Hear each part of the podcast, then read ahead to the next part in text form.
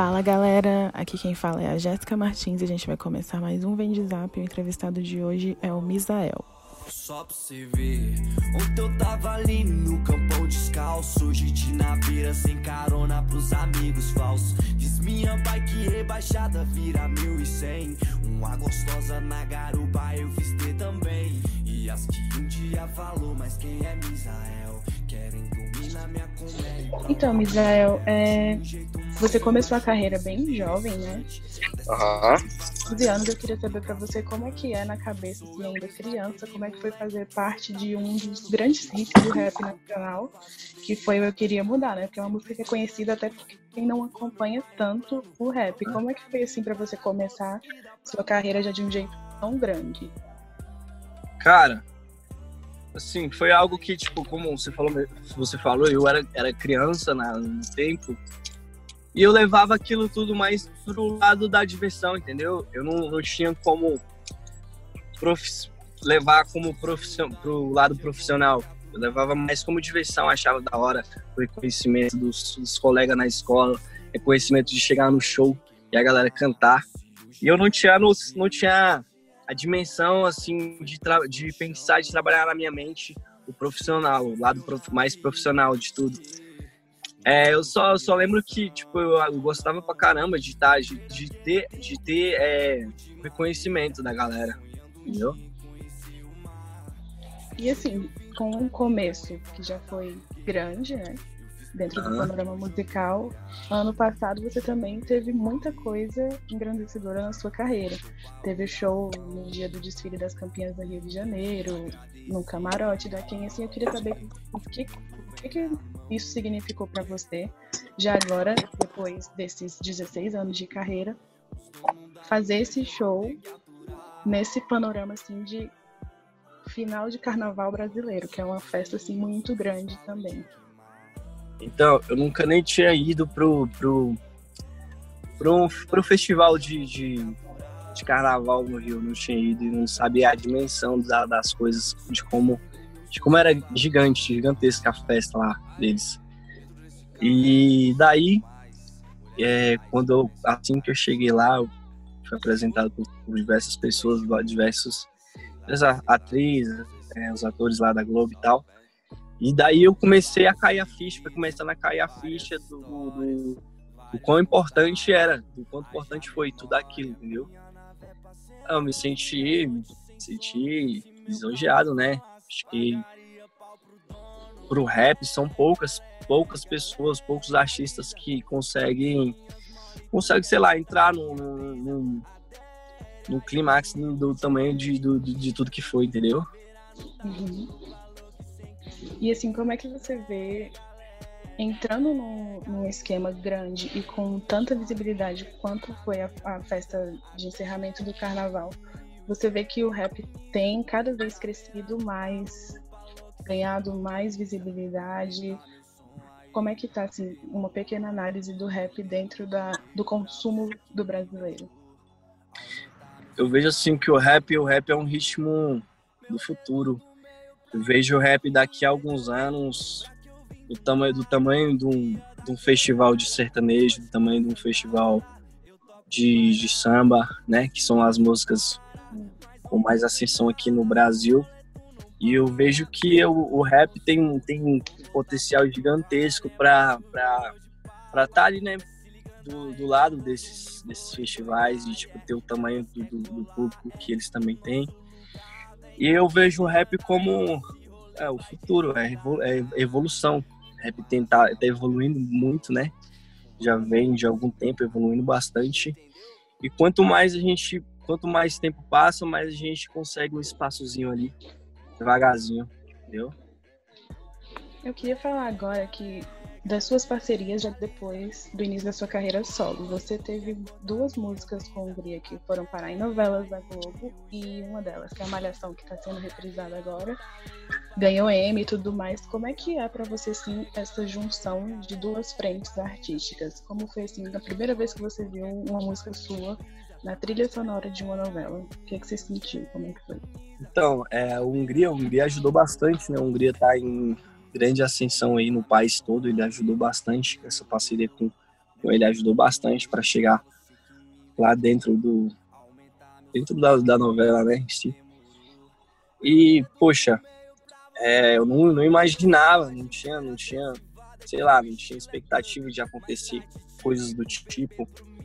E as coisas acontecem conforme conforme Deus vai mandando a benção, a benção, né? A benção que tá aqui, que vem. É, eu creio muito que é Deus que tá protagonizando tudo isso. E, poxa, é, teve um, é uma música, foi uma parceria minha com ele, na, a gente, nós dois cantamos esse som, que é o Baús Pirata.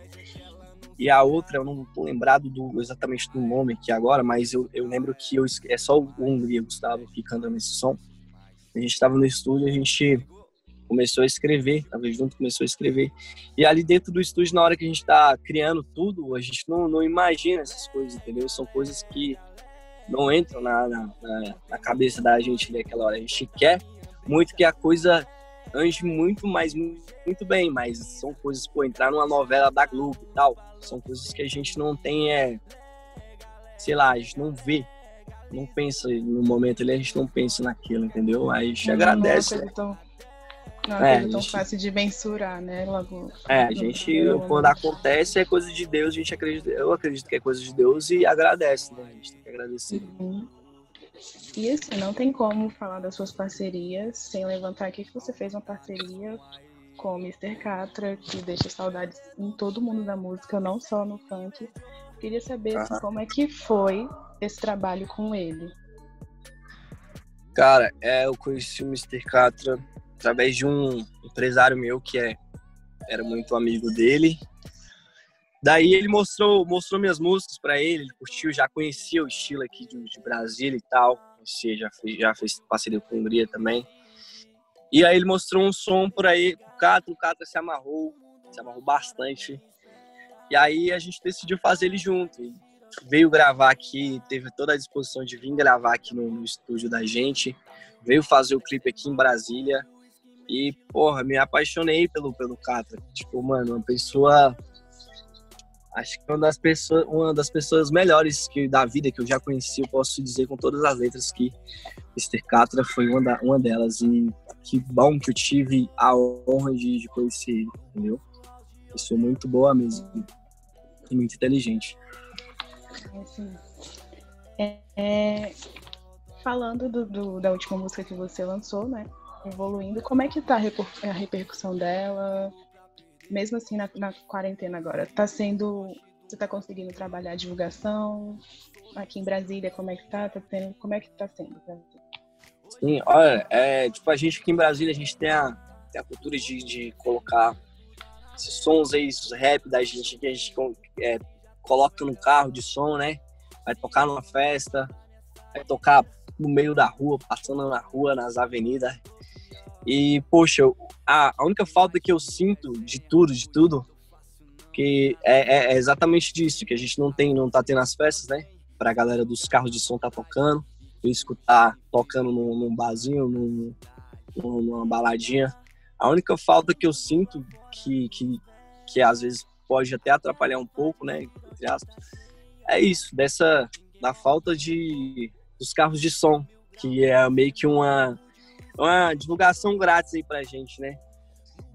E fora isso, acho que tá andando muito bem. A gente vê os números, né? Os números no YouTube, os números no Spotify, diz essas coisas todas aí, essas plataformas todas. E a gente sente que tá andando muito bem. Só, só a falta que eu tenho é isso que eu falei. Que também é um jeito que fica mais próximo da, da pessoa, né? Esse é, você vê que tem alguém realmente ouvindo sua música. levar é, o contato alto. direto com, com o público, exatamente. Uhum. Não é, é um termômetro também, que tipo, eu em casa, quando eu tô em casa, eu escuto o vizinho, o, o vizinho dando uma festa, passa um carro de som, tocando a música. E é um termômetro da gente, que a gente sente que a música tá, realmente está sendo tocada no, no meio da galera, entendeu? Uhum. E assim, trazendo para um panorama assim mais de vida em sociedade, como que você enxerga o papel do rap nisso tudo que está acontecendo, situação de quarentena, situação de, então, problemas políticos e tudo mais. Assim, é, eu, pelo menos, particular, é, eu, particularmente, eu, eu em casa, eu costumo abrir o YouTube, colocar música, escutar, escutar um som alto e tal, dentro de casa, no quarto, antes de dormir. E eu acho que é uma das coisas que está me ajudando bastante a, a me manter em casa, a ficar mais relaxado, entendeu? Eu creio que não só o rap, mas como toda a música, dependente do estilo, vai depender o que a pessoa puxe. Se tem, se tem trabalho, se tem conteúdo lá no, no YouTube ou em qualquer plataforma que, que for, para tá né, trazendo certa, certa, uma certa alegria para o público, então acho que isso só isso já, já ajuda bastante, entendeu? Imagina não ter, imagina não ter conteúdo no YouTube, a gente não ter músicas para ouvir e tal, como seria é, nessa, nessa quarentena, o que, que a gente faria dentro de casa. Então, acho que música, música é vida para toda hora e como a gente não está podendo se divertir fora de casa, né? A gente tem tem tem, é, tem essa privilégio de ter um, um, as músicas de vários artistas dentro de, da, da, nossa casa para a gente tá, tá se alegrando mesmo, entendeu? Basicamente isso. Então acho que ajuda bastante. A música ajuda bastante a gente tá mais de bem com a vida, tá entendendo? Sim. É, concordo e assim, queria, eu tô sentindo que um dos nossos lemas na UTM tá fazendo muito sentido agora nesse, nesse, nessa situação atual. A gente sempre uhum. fala que a música nos une, então eu tô vendo assim que mesmo nesse isolamento é, social, é, com música sendo lançada e tudo mais, a gente continua unindo é, com coisas que nos fazem bem. Então, assim, é bem isso que você falou, concordo bastante. E agora, já para finalizar, eu queria saber se você quer deixar algum recado para o pessoal que, que segue a gente, deixar suas redes sociais, falar então, alguma coisa que você queira. É, as redes sociais, o Instagram, Misael, Misael com S. Eu criei um, um, um TikTok também, criei é, um Twitter agora também. Meu Twitter é Misael Ori, de original, Misael Ori. Meu TikTok, Misael Original. É, poxa, uma mensagem imediata assim, eu não tenho, né? Tava na correria aqui agora, eu não tenho uma mensagem bem, né? construtiva para passar para vocês agora, mas, cara, vamos, vamos, vamos entrar nesse tema de quarentena que a gente acabou de falar. É, pelo que eu tô vendo aqui, é, na minha cidade, Samambaia, os casos estão aumentando bastante, bastante, bastante, bastante, galera. Então, vamos colocar a mão na consciência aí, vamos tentar é, fazer nossa parte, né, cara? é, ficar em casa, se manter, se manter, se cuidar, né? Se cuidar de tudo isso, se cuidar e cuidar outras, cuidar de outras pessoas. Então, obrigadão, viu, Misael? Obrigado você, tá? Um beijo, Flor. Beijo. Valeu. Meu blusão, meu blusão, com outras donas, outras donas que me abraçou, que me abraçou. O uísque gelo, uísque gelo, com a noção, a noção de quantas bocas, quantas bocas tem pra beijar. Só não me liga, meu bem. Entrei no meu modo avião, não quero saber de nada que lembra nós. Toma cuidado, neném. Prepara o seu coração quando me vê de quebrada.